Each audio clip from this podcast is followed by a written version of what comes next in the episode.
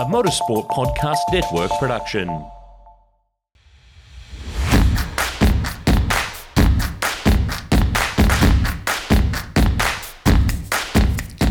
Hello and welcome to the Castrol Motorsport News Podcast. I'm your host, Andrew Van Leeuwen, and here's what's making news this week. Will Brown is the new leader of the Supercars standings, courtesy of a win and a sixth place from the two legs of the Townsville 500. That left him seven points ahead of Brodie Kostecki, while Anton De Pasquale broke the Camaro winning streak with a first proper Gen 3 win for the Mustang on Sunday. Not that that quelled the parity talk with Ford drivers and teams still highly sceptical that the changes have improved rear tyre life.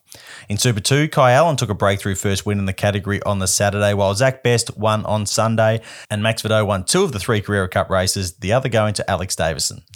Shane Van Gisbergen says his phone has been running hot since his shock NASCAR triumph as speculation that he will depart supercars at the end of this season intensifies. That's further fueled the silly season speculation, although it appears Cam Waters is heading towards opting for an extension with Tickford Racing for next season. Speaking of Tickford, the team is assessing its options for 2024 amid talk that it will scale back to two cars. Premier Racing has formally split with its team principal Matt Cook. Team owner Peter Xiberras has taken over the role for now. Dick Johnson Racing and Blanchard Racing Team are both assessing endurance wildcard programs after having applications approved by the Supercars Commission. And Thomas Randall will sport a new look on his Castrol Mustang for the remainder of the year as part of a global rebrand for our favourite oil maker.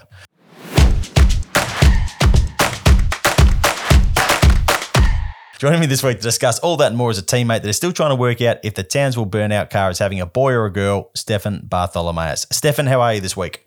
Hello, Andrew. That was one of the quotes of the year from Will Davison, wasn't it? Describing It was. Sunday's top 10 shootout as like a gender reveal party. I, I didn't know where he was going with that initially, but um, I guess if there was pink and blue rubber on the track from the burnout cars, it's twins, right? Well, I guess so, and obviously quite timely with uh, with Will and Rihanna welcoming their first child on the eve of the Townsville 500. But yeah, I, I never thought I'd have the the words gender reveal in a top 10 shootout qualifying report. It certainly made it click a little bit harder than a top 10 report usually would. So I was um I was pretty happy about that. But yeah, that was just fascinating, and like seeing the times in the 15s straight away, and every driver coming over saying, "What on earth has gone on?" With the track. And Supercars definitely got on with sorting it because that uh, that last burnout session, the pre-race one, was uh, was canned very quickly. I think before the end of the uh, before the end of the shootout. So yeah, it was uh, yeah, it was interesting. Yeah, you could even see them struggling for grip in a straight line at the first couple of cars. So amazing. Do you know what the burnout cars actually were? Did you see them?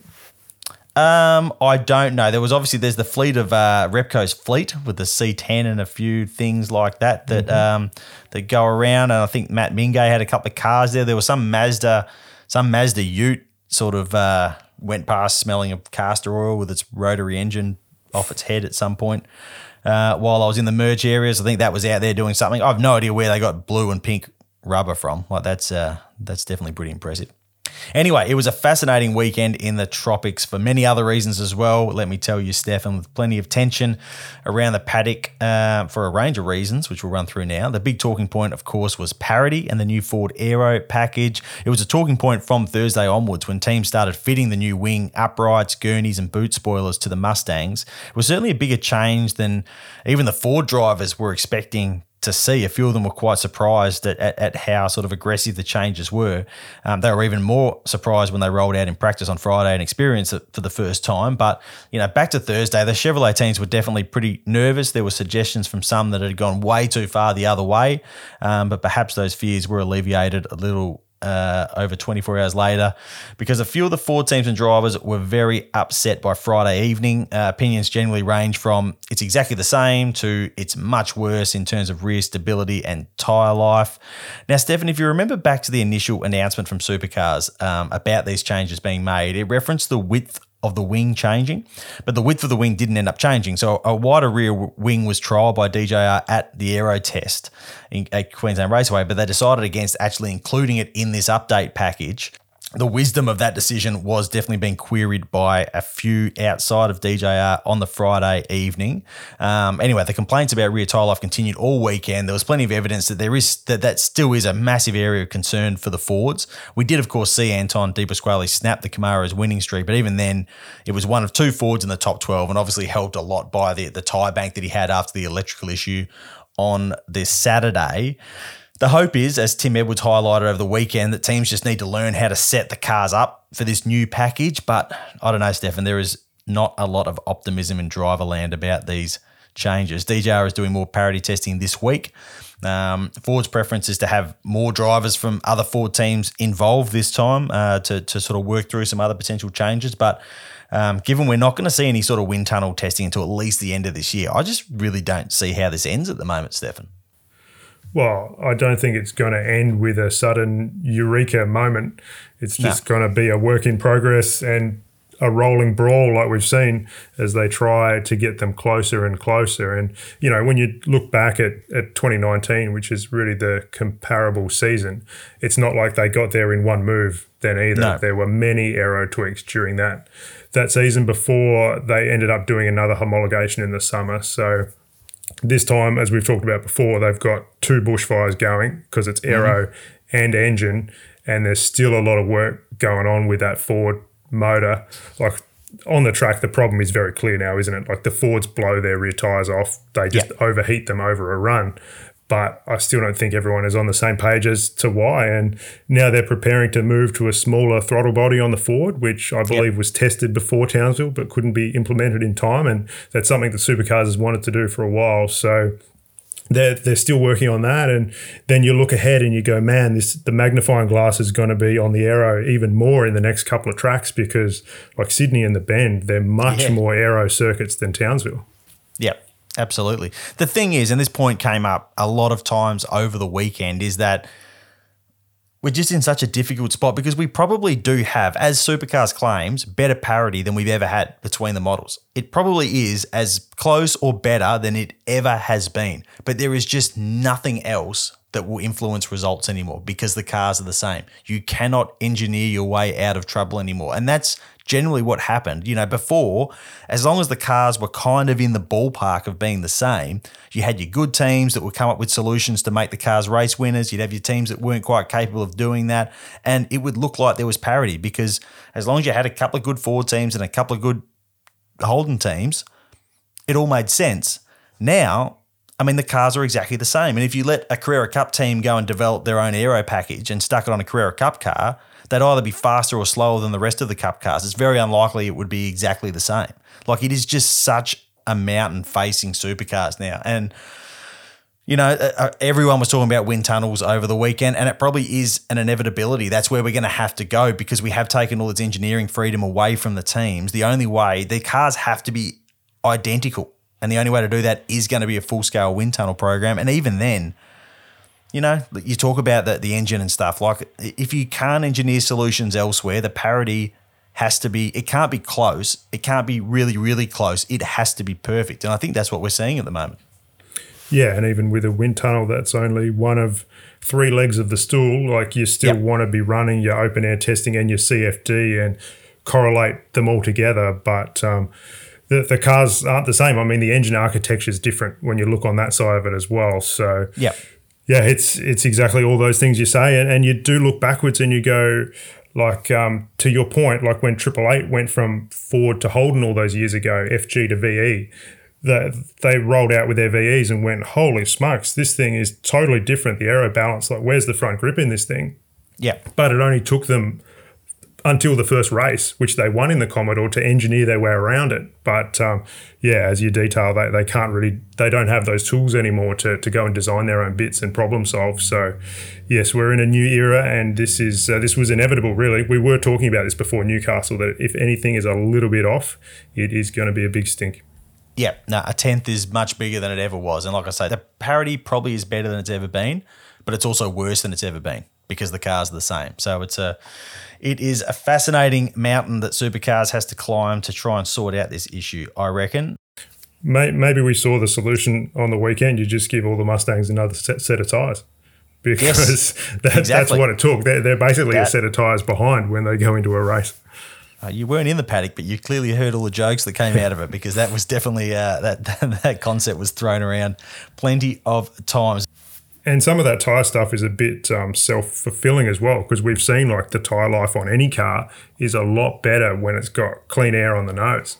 Like even even a Will Brown car, which looked amazing by itself, was clearly struggling a bit when it's in traffic and the fronts are heating up behind somebody else. So Well, we can talk about what Supercars is going to have to do about tyres at some point and on another day when there's not so much other stuff to get through because uh, that is probably going to be an area that we're going to be talking about, I think, at some point in the not too distant future. Um, let's move on to the re- reliability of these Gen 3 cars. Um, it was, you know, it was a big test in Townsville. The cars were having a few issues in the difficult conditions, both in terms of the weather, uh, ambient temperatures, and the, the track, the nature of the circuit. Um, steering racks is just a real talking point at the moment. Like Tim Edwards told me on Sunday evening that they're junk, and you know that was a quote. Um, so you know that's something that needs to be sorted ASAP because it actually affects the racing product, right? Like these guys don't feel like you can go anywhere near another car without potentially blowing the rack out of the thing. yeah, there's obviously a few issues with components. I mean, the laundry list of things that went wrong on car six alone during Sunday's race was pretty alarming. That uh, that Tim rattled off afterwards. But if you were to rank the issues right now, I'd say parity is probably first, and this steering rack is a pretty close second because Yeah. there's a lot of teams who feel the racks just aren't good enough and the steering rack seemed to be a challenge all the way through this program. Like they initially wanted to go down the electric power assist route, but they couldn't find a solution in right hand drive. And from there, I believe Triple Eight designed a hydraulic one, but in the end, the category went with an off the shelf version because it was cheaper. And I'm sure there are some team preparation issues contributing to some things, but there's certainly a lot of evidence now to suggest the racks just aren't strong enough for this application. Yeah, no, that's that's exactly what Tim said. They're not fit for purpose. Apparently, some of the bits out of them come out of a, a like a commercial van or something like that, which is sort of um, Oh dear. it doesn't it doesn't it just doesn't quite sound right. So um, yeah, it's uh, it's definitely something that has to be it has to be sorted because we want these guys to be able to race. The whole point of Gen three was better racing, um, and you know, yeah, if you can't if you can't go and bash panels, then that's not going to be a fun product for anybody to sit down and watch. Um, let's chat a bit about who did and didn't do the job in Townsville on the weekend, Stefan. I thought it was a nice little bounce back from Erebus after their form dipped just that tiny little bit in Darwin last time out. Of course, Brodie did have that stinker on the Saturday in Townsville, which handed the series lead to Will Brown. There's just seven points between those two now. And Brock and Giz are all within 72 points as well. So we really do have a tasty little title battle going on behind all of these Gen 3 issues and potential NASCAR deals and whatever else is going on out there. Um, the Triple Eight guys did pretty well across the weekend, apart from qualifying on Sunday. Uh, I did wonder what the Americans that tuned in for the first time over the weekend would have thought about seeing this kind of beatable side to Shane Van Gisbergen after his Chicago heroics. Um, and, you know, what a timely win for Anton De Pasquale as well after a tough start to the season for DJR, or for DJR in general and for him in particular. Um, who caught your eye, good or bad, over the Townsville weekend, Stefan? Well, I had that exact same thought about whether any NASCAR guys had tuned in. I mean, the fact he said after the Chicago race that there were 10 drivers in supercars who could go and do what he did, it was Yeah. an incredibly humble thing for him to say, but it also ruffled a few feathers over there. And uh, I reckon any of those NASCAR blokes who, yeah, tuned in for the race and saw that he qualified last may have had a heart attack. But um, in, in going, terms wait, of wait until this Jack Le Brocq bloke gets over here. Like, we won't see which way he went. In terms of Townsville, like amid all the issues that we've spoken about, like it's a cracking championship battle, isn't it? Yeah. Like we've got four drivers separated by 72 points and two pretty intriguing teammate battles within that at Erebus and Triple Eight. And it's the old cliche of trying to minimize how bad your bad days are. Because just in Townsville alone, I mean, all four of those guys had to pull one out of the fire at some point. So, full credit to Erebus, I think, for the work they did on Will's car and qualifying on Sunday morning to fix that power steering trauma during the session and then get him Yeah. out. Like, that was critical for his day. And there's honestly, there's a bit of luck involved in all that stuff too. Like, if that issue had happened a couple of laps earlier, it actually happens towards the end of the Saturday race and Yep. he doesn't win it Yeah. it was just such a shame that Chaz had that issue on Sunday because he was actually sitting really nicely as a bit of a dark Yeah. horse in the points up to that point, and and now he's two forty three behind, which uh, feels like a long way when they don't have the pace sorted either.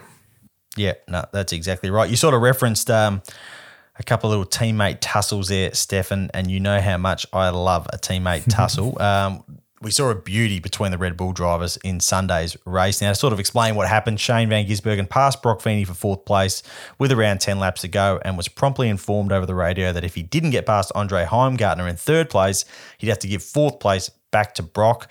That seemed to catch Giz by surprise as he thought he had legitimately passed Brock by looking after his rear tyres better and didn't think he'd been let through. I spoke to Jamie Whincup straight after the race and he said, it was a misunderstanding on Shane's part, as the comments from Mark Dutton had been very clear. Um, this is a tough one without having access to the full comms, I guess. You know, if there was indeed a plan and Shane was told what it was before passing Brock, then sure, he should have to give the place back. But I don't know, Shane's reaction seemed to be one of genuine surprise of what was being asked of him. And the round win excuse that Jamie gave was kind of a weird one. Know, he came over the radio and said, "No, we want Brock you know, we want we want to claim the round win with Brock. I was actually with um, Beck Williams from the Herald Sun when we interviewed Jamie straight after the race, and she actually asked him if there was something she was missing with the round win. Like, is there are there extra points or something? But she didn't quite understand, like where that where that not excuse, but where that idea had come from. Yeah, it was a really curious one, and the fact that so they told Shane that Brock needed the position to get the round win, mm, and yep. yeah, round wins haven't been officially awarded since 2008, and I don't pretend to know the specifics of Triple Eight's contracts, but there could be something there with monetary bonuses within the team being paid out on round wins. Like yeah. Triple Eight has traditionally been a team that uses bonuses a lot, whether that's sponsors like Red Bull paying more to the team for a Bathurst win or staff getting a lower base pay and then rewards for poles and and wins and that type of thing. So that could be it. I'm not I don't know that it is, but um, yeah, I think that aside, it was clearly a really tense situation that unfolded there. It was it was ugly and it just further feeds the notion that Shane won't be there next year. I mean, you floated that, you were the first to float that a few months back, and it could end up being the call of the year. Look, I'm becoming sure and sure that he's not going to be here next year, as are many, many people in the paddy. You know, we know that he doesn't like the Gen 3 cars. He's been complaining about these handling niggles in his own car for two rounds now. Um, there was already a bit of tension between him and the team over how the single deal, uh, sorry, single year slash multi year deal was announced. We now have a bit more tension with the team, and another reason for Shane to be unhappy here in Australia and here in supercars. And the outcome of that is that very, very few people think that he's going to be here next season. You know, he's sort of played down any concrete offers despite saying his phone's been running hot, but there's plenty of chat that he does have at least a couple of offers in the US on the table for next year. And, you know, based on the many, many conversations over the weekend that I had with a lot of different people, I'm really thinking that he will jet off at the end of this season. Yeah, it's feeling inevitable. And I, I hope it happens for him because even just seeing yep. it from afar, like it was pretty obvious how happy he was in Chicago compared to Townsville. So it's definitely it's definitely time. Like if there's a full time Cup Series ride on the table for 2024, surely he's going to take it. And likewise, if he's available and you're a Cup team, you'd be looking at Shane as your ticket to the playoffs because one road course mm-hmm. win and you're effectively in, which is huge for any of those teams. So it's, it's kind of funny actually. Like Shane spoke in Chicago about how his NASCAR hero was always Tony Stewart. And it does look like Stewart Haas might have a spare seat if Eric Almirola retires. So it feels like a big stretch to be talking about him going straight to the Cup Series when he's not even done an oval race over there yet. But, you know, those NASCAR guys, they got a taste for how hard he works and the attention to detail he puts into his preparation as well. So I think he's shown that if anyone can come in and hit the ground running, it's, yeah, it's going to be Shane Van Gisbergen. Yeah, there was a bit of chat that he that, that oval debut could come, you know, not next year, but this year as well. You know, there's obviously a lot of talk about a few of the guys. You know, Brodie doing the Indy Road Course event seems very, very close to a lock, and you know, Cam Waters is still working on trying to get over there potentially as soon as this year as well to try and do something. You know, he's made no secret of the fact he sort of sees his future over there as well. But it's kind of, I think it would actually be a really good thing for supercars now if Shane did take that step because it's it, it's a great feather in the cap for the series if guys can show they can just go over there and be competitive straight away. And we should be trying to ride the sort of the positive PR wave of that, having him sort of being grumpy in the supercars paddock and and you know isn't isn't as good a look. Any complaints he has about the car and the drivability of the car, they are relevant and important, and they should be that you know any advice he's got should definitely be heeded or at least considered by supercars. But if it's just a case of like a lack of motivation, then that sort of suddenly isn't a good look for the category, and it would be just better for him to be showing just how good these guys are on the world stage in NASCAR. So I sort of agree. I think it's the best thing from here if he can get something together and get over there next year. That would be a really positive thing. Um, yeah, exactly. And, and we'll see what it means for the other guys as well, because you'd hope yep. that Shane, having gone over and done that road course, you'd hope that that helps the likes of Brodie and Cam to go and do some one offs. But uh, we'll see if the if the NASCAR attitude towards it changes at all, because yeah, there was some some questioning. Oh, why did Shane get to do that little uh, little test day that he did beforehand? Um, yep. and things like that. So uh, whether that affects Brodie the other way could be interesting too. Yeah, for sure. Uh, it all leads us nicely into some silly season chat, and there was plenty of that on the weekend in Townsville as well. Let me tell you, uh, Cam Waters is obviously at the middle of it all at the moment. You know, with the links to uh, Walkinshaw Andretti United and Triple Eight now. Should Van Gisbergen take off at the end of the season, um, Waters has definitely been a target for WAU. There's no doubt about that. Um, and and it makes sense that he'd be the first name on Jamie Whincup's list as well, you know, if they do need a driver next season. But as it stands, the smart money seems to be on Cam taking the single year extension at Tickford Racing. I think there's a flexibility there that suits him, given he does have those desires, which he's made publicly very clear, to head to the States at some point rather than sort of committing to what you know you would imagine would be a multi-year agreement if you're to if a team's to go to the effort of um of you know making you the big money offer and all that sort of stuff. So if that does prove to be the case, and Cam does stay at Tickford next year, there's a few teams that are very interestingly placed. You know, if Giz goes, Triple Eight needs a driver, and if it's not Cam, who is it? You know, does Richie Stanaway get his shot after all? And does this press WAU into action on Ryan Wood should they want to make a change for car two for next year? It's pretty fascinating, right, Stefan? Oh, it is. It's the classic case of what once seemed like a straightforward silly season becoming yep. one of the most intriguing ever. And yeah, Triple Eight seats don't come up very often. And they're in a different space to what they've been in previously because they've always tried to go a decent step younger with their next signing, staggering the age gaps, whether that was Lowndes to Whincup, Win Cup to Van Gisbergen, Van Gisbergen Feeney, but that can't happen in the same way this time. And Cam would have given them a great age offset the other way because he is eight yep. years older than Brock. But it certainly does sound like Cam's more likely now to stay at Tickford. And there's obviously plenty brewing at Tickford as well. Like with this talk that they could trim down to two cars. What are you hearing about that? Yeah, well, look, it was pretty clear from the paddock chat on the weekend that it is Tickford that's considering taking supercars up on its TRC buyback scheme to help hit that magic number 24.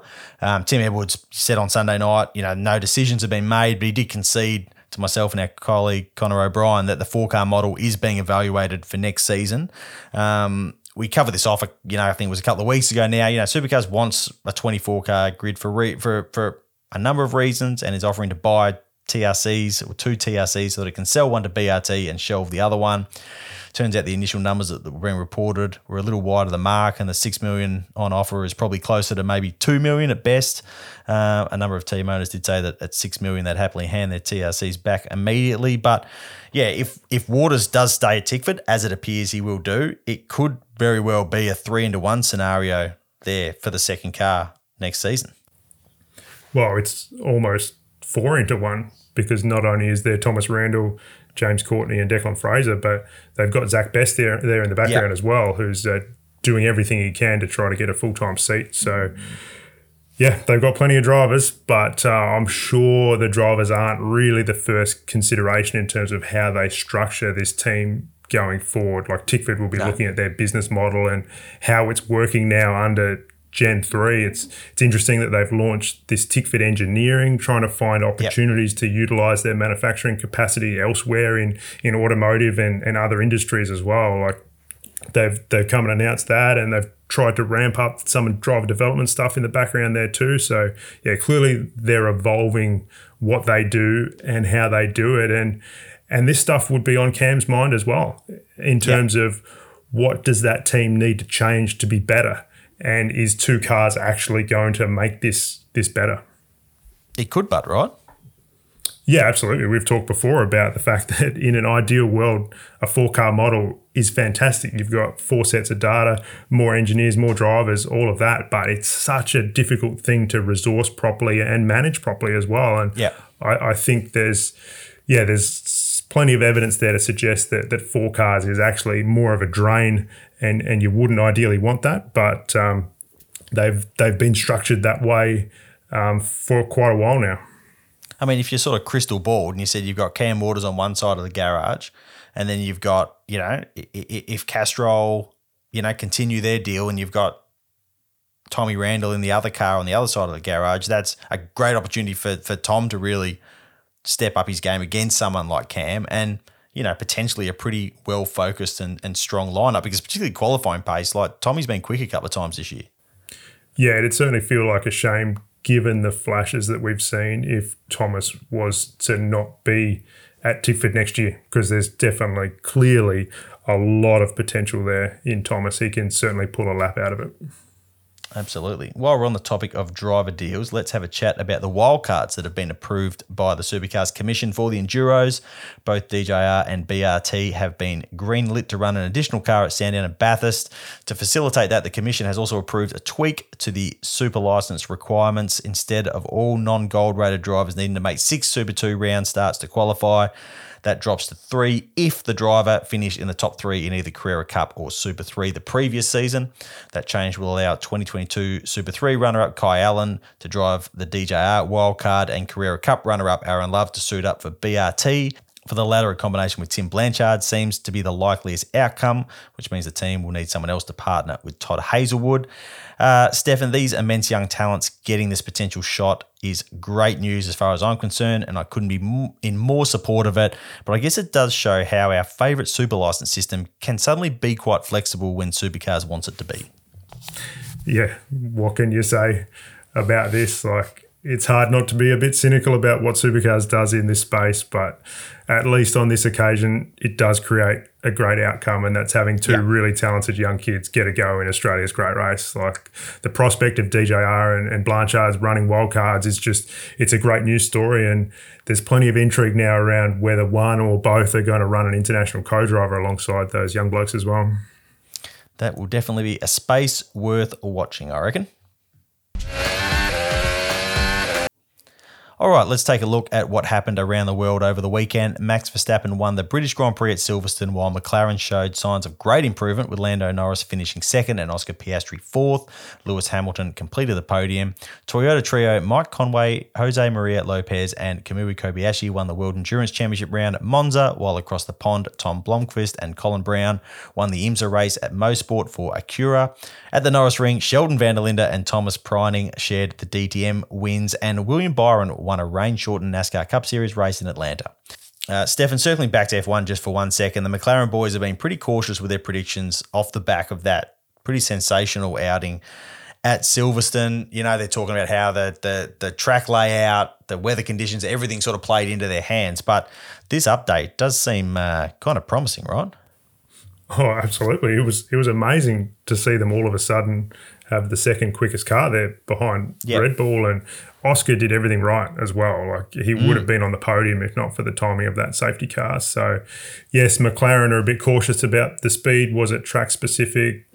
We'll see. But I think what's been proven for sure is that Oscar is the real deal. And the Yeah. team would have already known that. And I think a lot of us felt that too. But to the outside world, this really justifies what went on last year to get him into McLaren. Yeah, no, absolutely. Absolutely. Okay, Castrol mailbag time. Braden McKay asks Do you boys think that the Gen 3 cars will even go the distance at Bathurst with the issues with steering racks and all that sort of stuff? Well, yeah, I don't know. I've never tried to drive a VW Kombi around uh, around Bathurst for a thousand k's and see if the steering rack holds in there. What do you reckon, Stefan? Oh, yeah, there's a big question on the reliability side with a few components at the moment. But when you're talking about things like steering racks, I'd say that's a question mark for Sandown as much as mm-hmm. Bathurst. Like clearly Yep. the race is half the length, but when you look at the loads, it's it's a different challenge. Like Sandown is about big curb strikes, where Bathurst has that higher mid corner load. So yeah, I think teams will be sweating a bit on both long races the way it's looking at the moment. Absolutely. Alrighty, let's hand out some Castrol stars of the week. I'm going to give mine to Jack Miller, the KTM MotoGP star, made a surprise appearance on home soil in Townsville on Friday evening and went for a burn alongside Shane Van Gisbergen in his Camaro. Uh, Jack's old man Pete did that as well, and they both absolutely loved it. Jack was very impressed with Shane's footwork, which seems to be a bit of a theme at the moment. Uh, he's a legend, is Jack, and it was cool to see him at a supercars race. So he gets my star this time around. Stefan, who gets your Castrol star?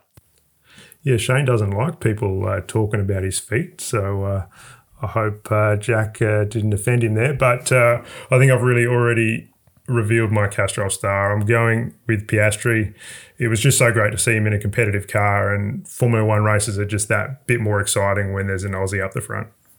Very good point and very well made. Well, that's it for this week. Remember to like, subscribe, and review our work wherever you listen to your podcast. And we'll be back next week with more Castrol Motorsport news.